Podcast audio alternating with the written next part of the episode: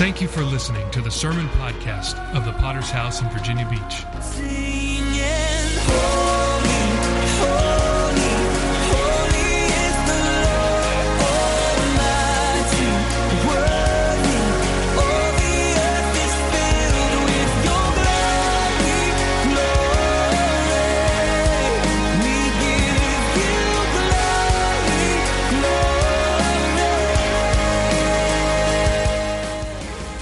Local church with a worldwide vision for winning souls, making disciples, and planting churches.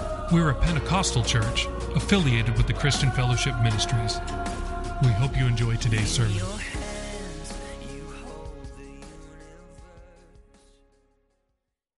Thank God for all that He is doing in our midst today. Thank you for our children's church workers taking all of you beautiful children back to a small room, small quiet room. Praying for you for about 45 minutes. Hallelujah. Hallelujah. And for all of God's people this morning, we do so thank you for your uh, support and all that God is doing uh, through this congregation. I want to ask you to turn with me this morning into the book of Luke and chapter 1. Luke chapter 1. Uh, we are continuing in a series that started last week. We started a series called Journey to the Manger. Uh, this is going to be part two. Last week we looked at the journey of Joseph, uh, such an important character in the Christmas story in these early gospel accounts. As we looked at Joseph and how his life was completely interrupted and how he had to adjust on the fly to a changing situation. I have found that many times in my life that uh, your spirituality can be measured by your ability to adjust, to be flexible. And when God throws you uh, a random situation that you never thought you would face, to keep your heart right in the midst of that, what a lesson we can learn from Joseph, who had his life all planned out and all laid out, and suddenly God throws a terrible interruption in his face. But he handled it very, very well. Today we're going to look at another interruption, perhaps even a greater interruption, because we're going to look at the journey of Mary. Mary also, like Joseph, had her life pretty well planned. She had been betrothed to young Joseph ever since she could remember. She was preparing for a marriage, she was preparing to give herself to him and uh, and everything seemed to be on track. Joseph is a good man; he's got standing in the community. Also, she comes from a highly favored family, even though they're not rich, they're not uh, they're not uh, high and mighty, and yet what we read from the scripture is that she does have uh, kingly inheritance in her family. That she is of the lineage of David. Uh, that her her family line can be traced all the way back to King David, the lion, the tribe of Judah. And what an incredible thing that we can see from her life. And in the midst of this preparation, God throws her quite an interruption. Now, for Joseph, the interruption that he had to deal with was all external. Of course, it was uh, his wife and his home and his future, but a huge interruption. But with Mary, we could say the interruption was even greater because it was an internal interruption. We're talking about a baby in her womb. And what an incredible thing to think about that when God came to interrupt her life, he, he came down and Jesus became a baby in her own womb. God in human flesh. We're going to read the account here, but I want to begin with a, with a little illustration from history. March 10th, 1974, a Japanese lieutenant, Hiroo Onoda, was the last Japanese soldier from World War II to surrender. Lieutenant Onoda had been left on the island called Lubang in the Philippines, December 25th, 1944. His command, as he had been left there, to carry on the mission even if Japan surrendered. Four other Japanese soldiers were left with him as Japan evacuated the, the island. One soldier surrendered in 1950. Another was killed with, uh, in a skirmish with local police in 1954. Another was killed in 1972. And so here, 30 years later, here's a Japanese lieutenant. His mindset is World War II. And 30 years later, he's wandering through the jungles, refusing to surrender. All efforts to convince him or to capture him have failed. He had ignored messages that they had played on the loudspeakers in the jungle. They were trying to tell him Japan has already surrendered. Japan was now an ally of the United States. They had dropped leaflets from above the jungle begging him, Please, Lieutenant, just surrender so you can go home to your family. He refused to believe all the messages. Over the years, he found a way to live off of the land. He would steal from the local fields and farmers. He was responsible for killing at least 30 national citizens of the Philippines during his 29 year personal war. While the rest of the world had finished fighting, Lieutenant Hiroo Onoda was still in World War II. Finally, 30 years after the war had ended, Onoda surrendered his trusty sword after receiving a personal command from his former superior officer who read the terms of the ceasefire order. Onoda handed his sword to President Marcos, who pardoned him. The war was finally over. Lieutenant Onoda was 22 years old when he was left on the island. He returned a prematurely aged man, 52 years old. His words to the press as he finally returned to his home nation, he said, Nothing pleasant happened for 29 years in the jungle. Like Lieutenant Onoda, I believe there are people here this morning who are fighting a lonely battle against a God who is offering to them reconciliation and peace. And many times there are areas of our lives that, like this lieutenant from Japan, God is offering us a peace, He's offering us forgiveness, He's offering us a new life, a new way of living. And we refuse to surrender. And no matter how many sermons we hear, no matter how many church services we go to, there are areas this morning where we refuse to surrender. What we're about to read in this story is ultimately a story of surrender. Surrender to the will of God, surrender to the interruption that God is bringing to Mary's life. And she is one that we can learn from this morning who willingly offers not only her life, but her very body in surrender to the kingdom of God and his purposes. Let's read together Luke chapter 1, verse 26. Read along with me. In the sixth month, the angel Gabriel was sent by God to a city of Galilee named Nazareth, to a virgin betrothed to a man whose name was Joseph, the house of David. The virgin's name was Mary. And having come in, the angel said to her, Rejoice, highly favored one, the Lord is with you. Blessed are you among women. When she saw him, she was troubled at his saying, and considered what manner of greeting this was.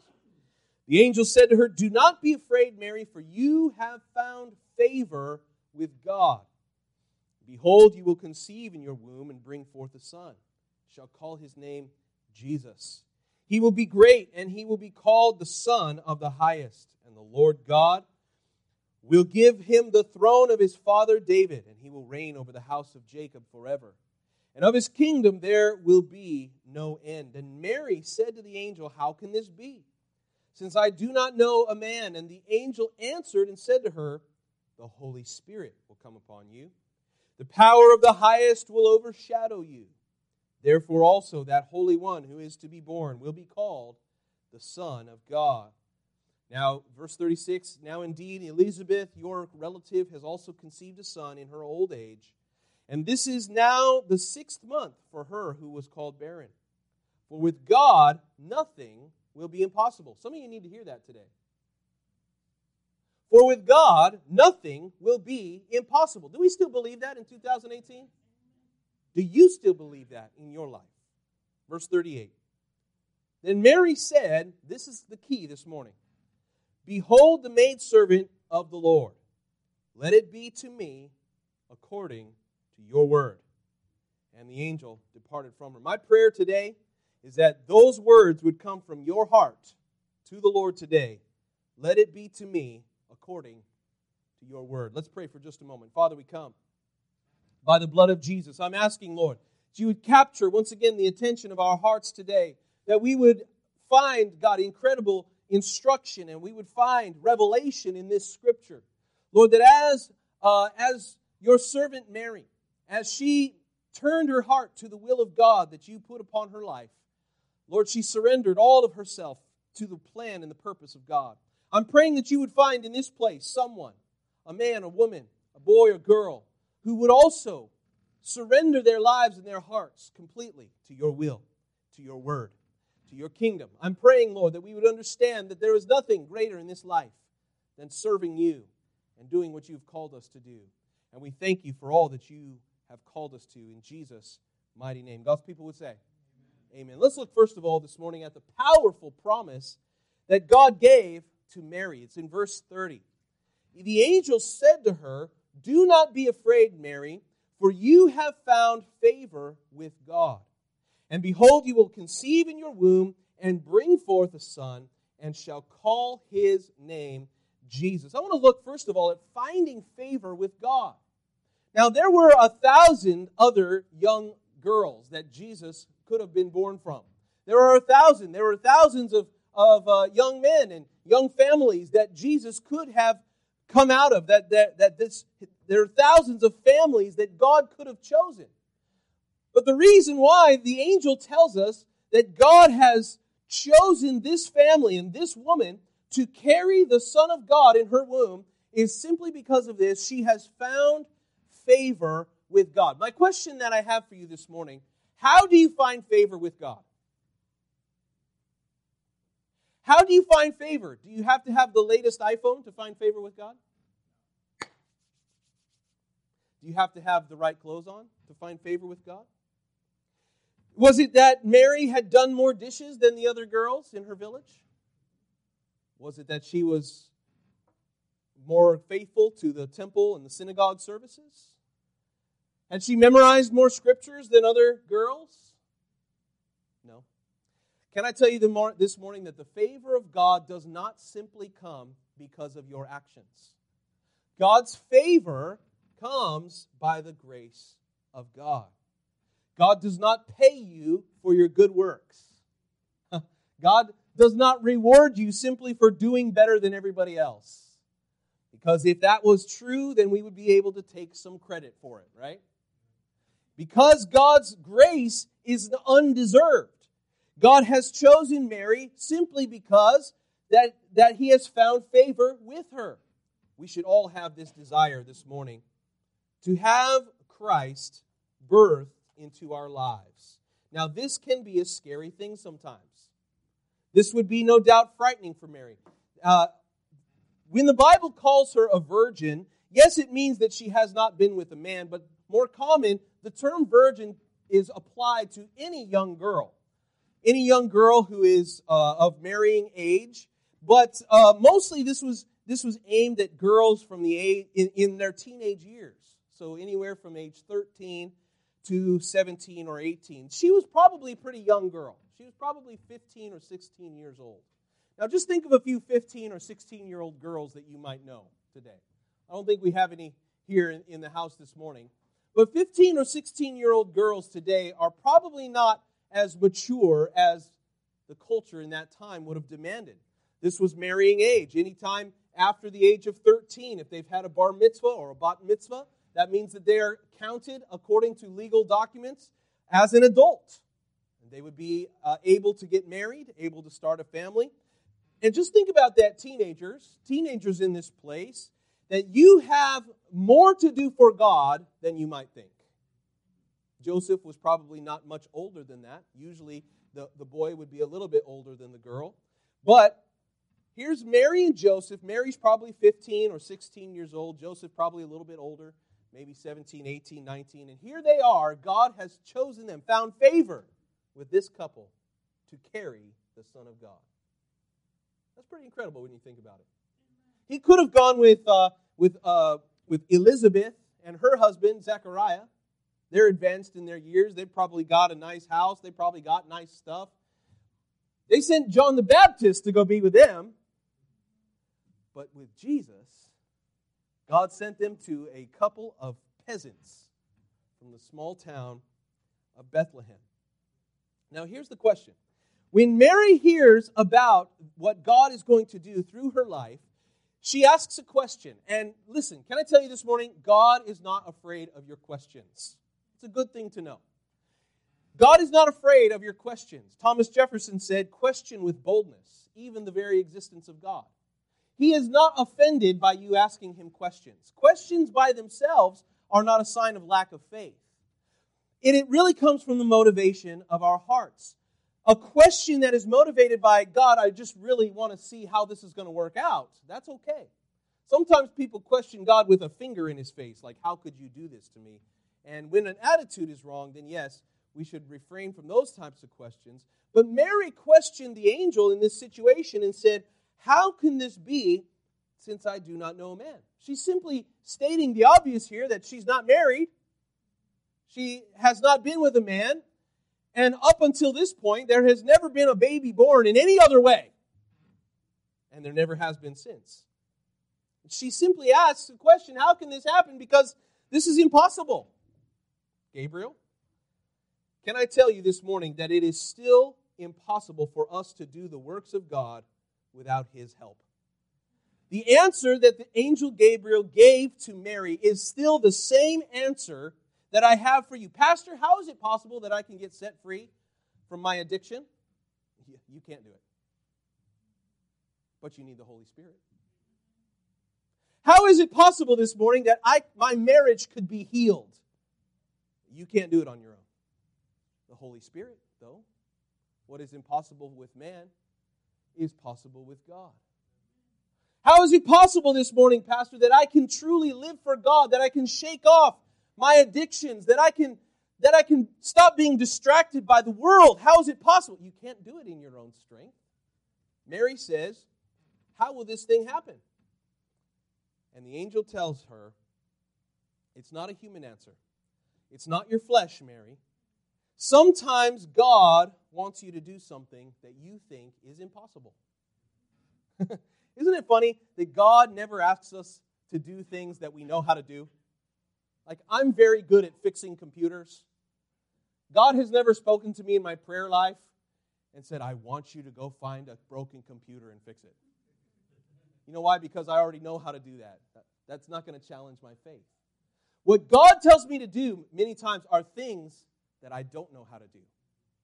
When I was 19 years old in the Chandler church and I had my face in the carpet at a conference setting, and God told me at that point in my life that He wanted me to be a minister. He wanted me to be a pastor. I felt very, I felt very much like Mary did at that moment. God, I have no idea how to do that. I've never, never been able to. That, that's not something that I ever desired to do, never wanted to do, never thought that I would do. God says, This is what I want you to do. God will give you tasks that are above your pay grade this morning, above your ability. Sometimes God wants us to do things that we think are impossible. Paul, he gives this same sentiment in Galatians chapter 1, verse 15. When it pleased God, who separated me from my mother's womb and called me through his grace, to reveal his Son in me that I might preach him among the Gentiles, I did not immediately confer with flesh and blood. In other words, this morning, he says, I didn't, I didn't have to go to the seminary to learn the skills of how to be an apostle. He says, if God commissioned me, then he will also prepare me. And let me just remind you this morning if God has called you to a work, he will also prepare you for that work. If you feel inadequate this morning, that's good because you are inadequate. But I want to tell you, God will make you, God will prepare you. Can you imagine what Mary must have felt like, the, re- the weight of the responsibility? We spoke last week about how uh, the price that she would have paid on a social level in her community for showing up pregnant. She goes off to be with her Aunt Elizabeth for a time, and when she comes back, she's got a little, a little pooch going on. She's got a little baby tummy poking out. And all of a sudden, people are looking at her. What happened to Mary? I thought she's, wait, uh oh. Right? And now she's going to have to pay a price socially. She's going to have to pay a price. Her father, her mother, her family, people who respected her, they're going to think, of course, the most evil things. Oh, sure, the Holy Spirit did it. Right. They're going to accuse her of evil. And then when Joseph doesn't judge it, when Joseph takes her to be her husband, her wife, when he, Joseph, hold on, let me try that again. When Joseph takes her to be his wife, they're also going to look at him with disdain, aren't they? Joseph, oh, you're going to take this, this tramp into your home? Don't you know what she did? She's going to have to pay a price for this, as our brother mentioned. Many times, living for God and doing His will is going to require that you pay a price. It doesn't happen just by human energy, human power. It happens by the Holy Spirit. Look at the answer that the angel gives her in verse 35 Mary, the Holy Spirit will come upon you. When Christ will be revealed in your life, it will be the same way the Holy Spirit. God will always accomplish His power through your life by the Holy Spirit. And this is a wonderful truth that we rely on every day. You, you, beloved, you, as you are saved and touched by the power of God, as you are transformed into His image day by day, it's not by your own strength, but it is by the power of the Holy Spirit. Zechariah 4, verse 6. He answered to me and said, This is the word of the Lord to Zerubbabel. It is not by might, nor by power, but by my spirit, says the Lord of hosts. How is it that a church can be built? Is it through all of our ingenuity and, and great strategy? And is it by all of our great programs and facilities? And how does a church grow? Well, we understand that this is not my church. Is not Pastor Campbell's church. This is Jesus' church. And he said, I will build my church, and the gates of hell will not prevail. And the way that Jesus builds his church is one person at a time, one message at a time, as the Holy Spirit begins to transform our hearts. That's why we can't, we can't program our way into a, into a church success. First Thessalonians chapter 5, verse 19 says, Do not quench the spirit. Do not put out the fire that God wants to put in to our lives. The Holy Spirit is the only way this morning that God's work will ever be accomplished in your life. Can I tell you, that's the only way that reading the Bible is going to be effective in your life. This is the Holy Spirit begins to fill your heart. And so, uh, maybe you saw last night I put out a, a new Bible uh, study plan on the Bible app. We're going to start a new Bible app, uh, Bible reading plan as of the first of the month. I started that early so that we can all get on the same page. I really want to uh, have the church tuned in together in the same Bible reading plan if we can. If you don't have the Bible app, we'll make sure to print out some paper copies that you can keep with you throughout the year. Keep in your Bible and read along with us.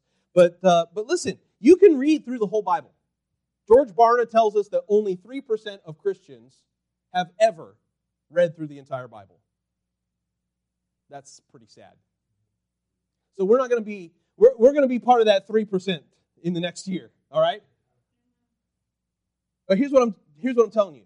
You can read through the whole Bible, you can put your eyes on the words, but if the Holy Spirit doesn't get involved, not much is going to happen. The Holy Spirit is the only one who has the ability to take those words off of the page or off of the app and put them into your soul to write them on the tablets of your heart. The Holy Spirit can do that. And see, that's why the Bible is, is such an important book because the Holy Spirit doesn't get involved when you're reading the sports page. The Holy Spirit does not change you when you're reading the latest gossip or the latest news. But the Holy Spirit does get involved when you read His Word. And what the Holy Spirit always does is he makes Christ more prevalent in your life. Remember when Jesus said, If I, the Son of Man, will be lifted up, then I will draw all men unto myself? How is it that Christ is exalted in our lives? It's through the work of the Holy Spirit this morning. The same way with Mary. How is this possible, Gabriel? How is this going to happen? I can't do this on my own. You're right, you can't. But the Holy Spirit. With God, nothing is impossible. Say, Pastor, my life is too messed up. People will never see Christ in me. People could not possibly look at my life and say, There, there's a shining example of a Christian. Yes, you're right. You can't do that on your own.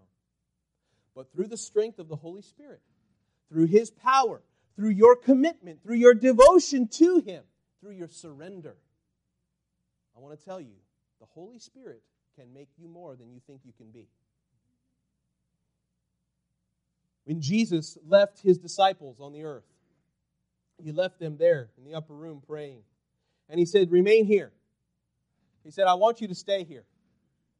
You know, we, we love the, uh, the, the scripture that we have printed on the wall back there go into all the world and preach the gospel. And yes, God's command is always to go outside of our limits. But can I tell you, before God said go, He said, stay here. Because it was at that moment that they had not yet been baptized by the Holy Spirit. They had not yet received the power of the Holy Spirit in the way that Jesus wanted them. He said, Stay here. Keep praying. Keep believing God. Remain here, disciples, until the power of the Holy Spirit comes upon you. And when that happens, then you'll be prepared. See, this is the only way, beloved, that God's work will ever happen in your life. It's when the Holy Spirit is allowed to come upon your life and do His work. Now, here's the prayer. This, this is where we get involved this morning. And this is where I need you to pay attention because this is where so many people miss it. And this is where the will of God and the purposes and the plans of God are hindered so often. It's the prayer that Mary prayed in response. Now, just think about once again where Mary was, her journey in all of this.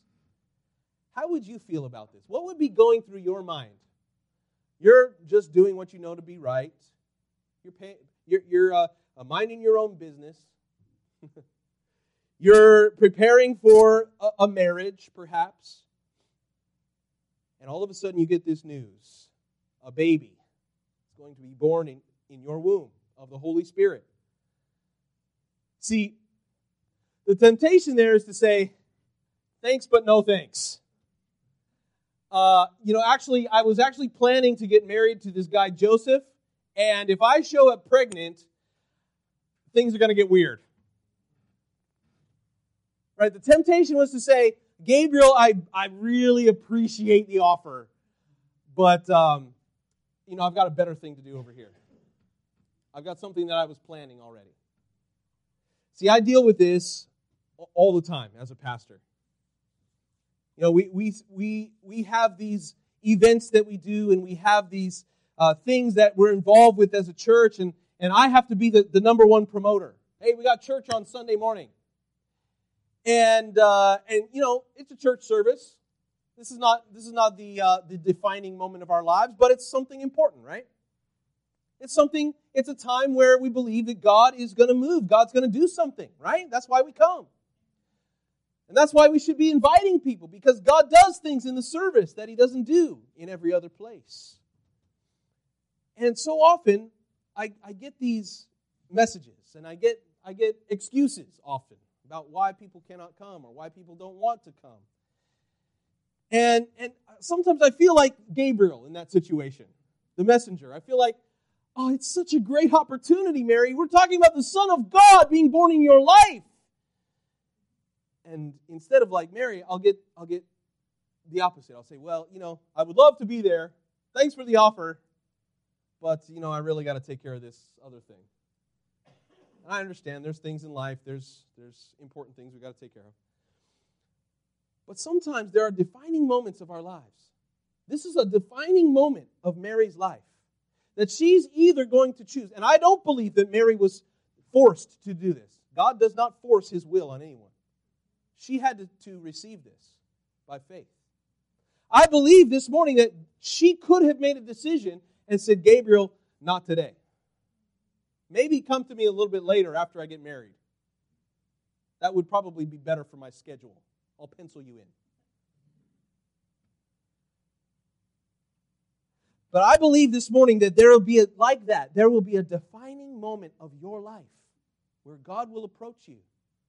The Spirit of God approaches you and says, Will you do this thing that I've called you to do? Will you make this decision to follow me even when it's hard? Will you step out in faith and start that ministry even though you don't know how to do it? Will you believe God? Will you step out in faith and witness to that person even though you're embarrassed and shy? See, there are moments of our lives where God asks us to do things that are uncomfortable, that are interruptions. And Mary had to respond.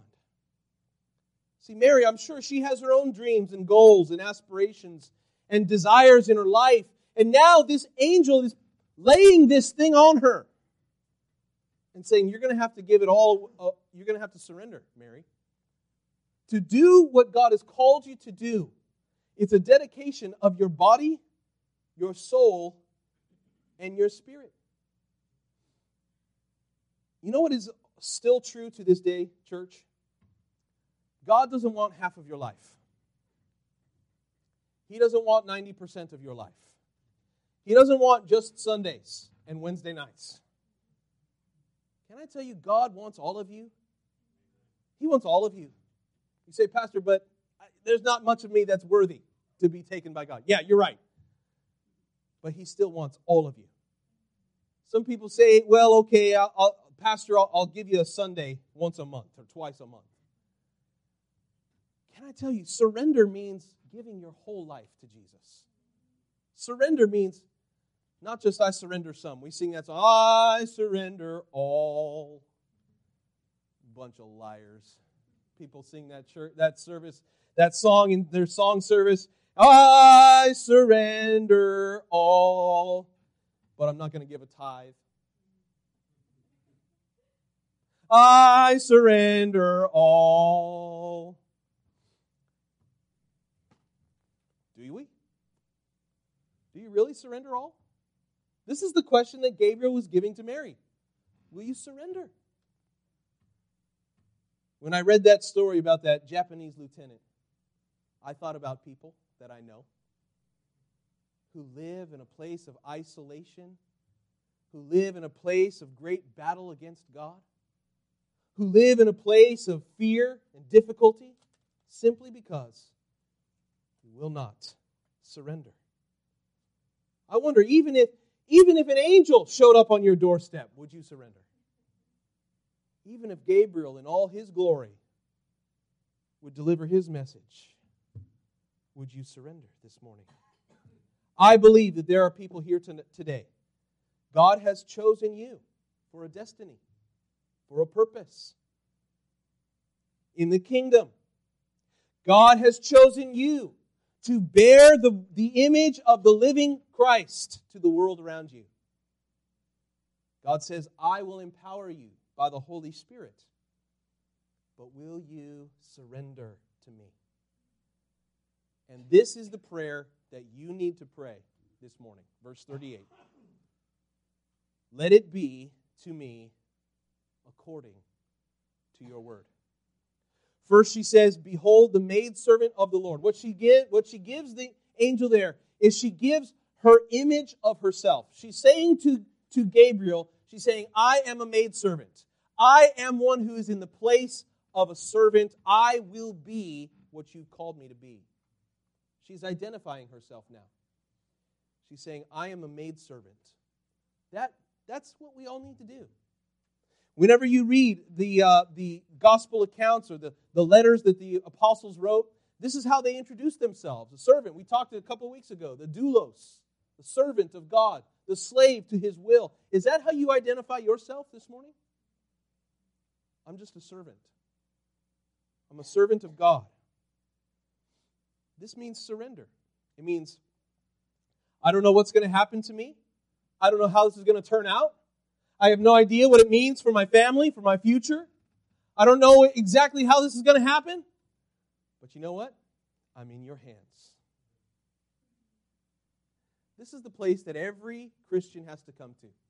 If you're going to see God reveal Christ through your life, this is where you have to live. Completely surrendered to Him. Your mind, your body, your spirit. With all of her life at risk, she says, Let it be to me according to your word. Not according to my word, not according to the word of any human individual, but the word of God. Jesus had to pray in the Garden of Gethsemane. He said, Not my will, but yours be done. So let me ask you as we close what about in your life? What about in your time and your finances?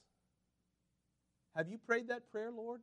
Let it be to me according to your word.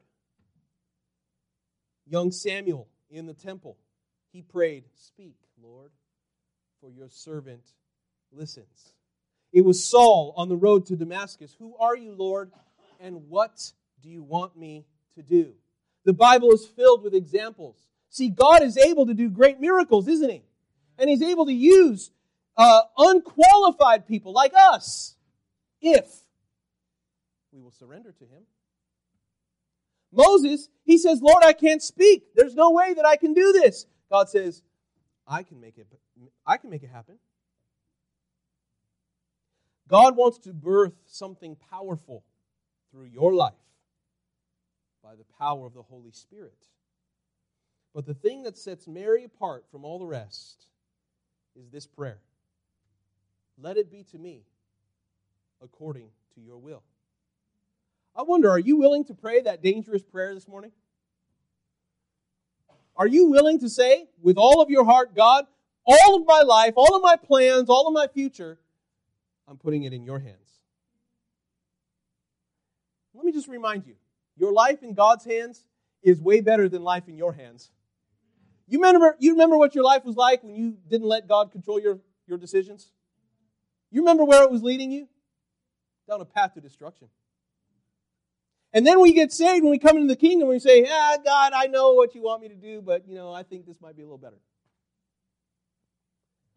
Why don't we put our lives in his hands, church? Why don't we, like Mary, say, God, let it be to me according to your word? Or are we like that Japanese lieutenant, still fighting a battle? Everyone else has surrendered.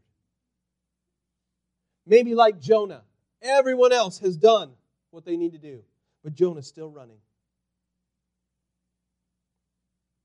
What about you this morning? Can we pray like Mary, Lord, let it be unto me according to your word? Let's bow our heads this morning, close our eyes.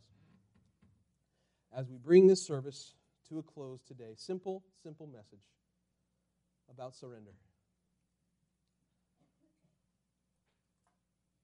See, living for God simply means I am not in control.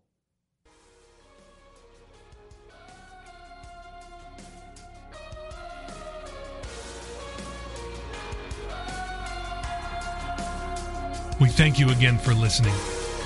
Do you want to receive updates from our church in your inbox? Make sure to sign up at our website, vbph.org. If this message has been a blessing to you, would you consider supporting our ministry with a generous donation? Please visit our website at vbph.org and scroll down to find the Give button at the bottom of the page. We would be so grateful for your support. Until next time, love God and love people.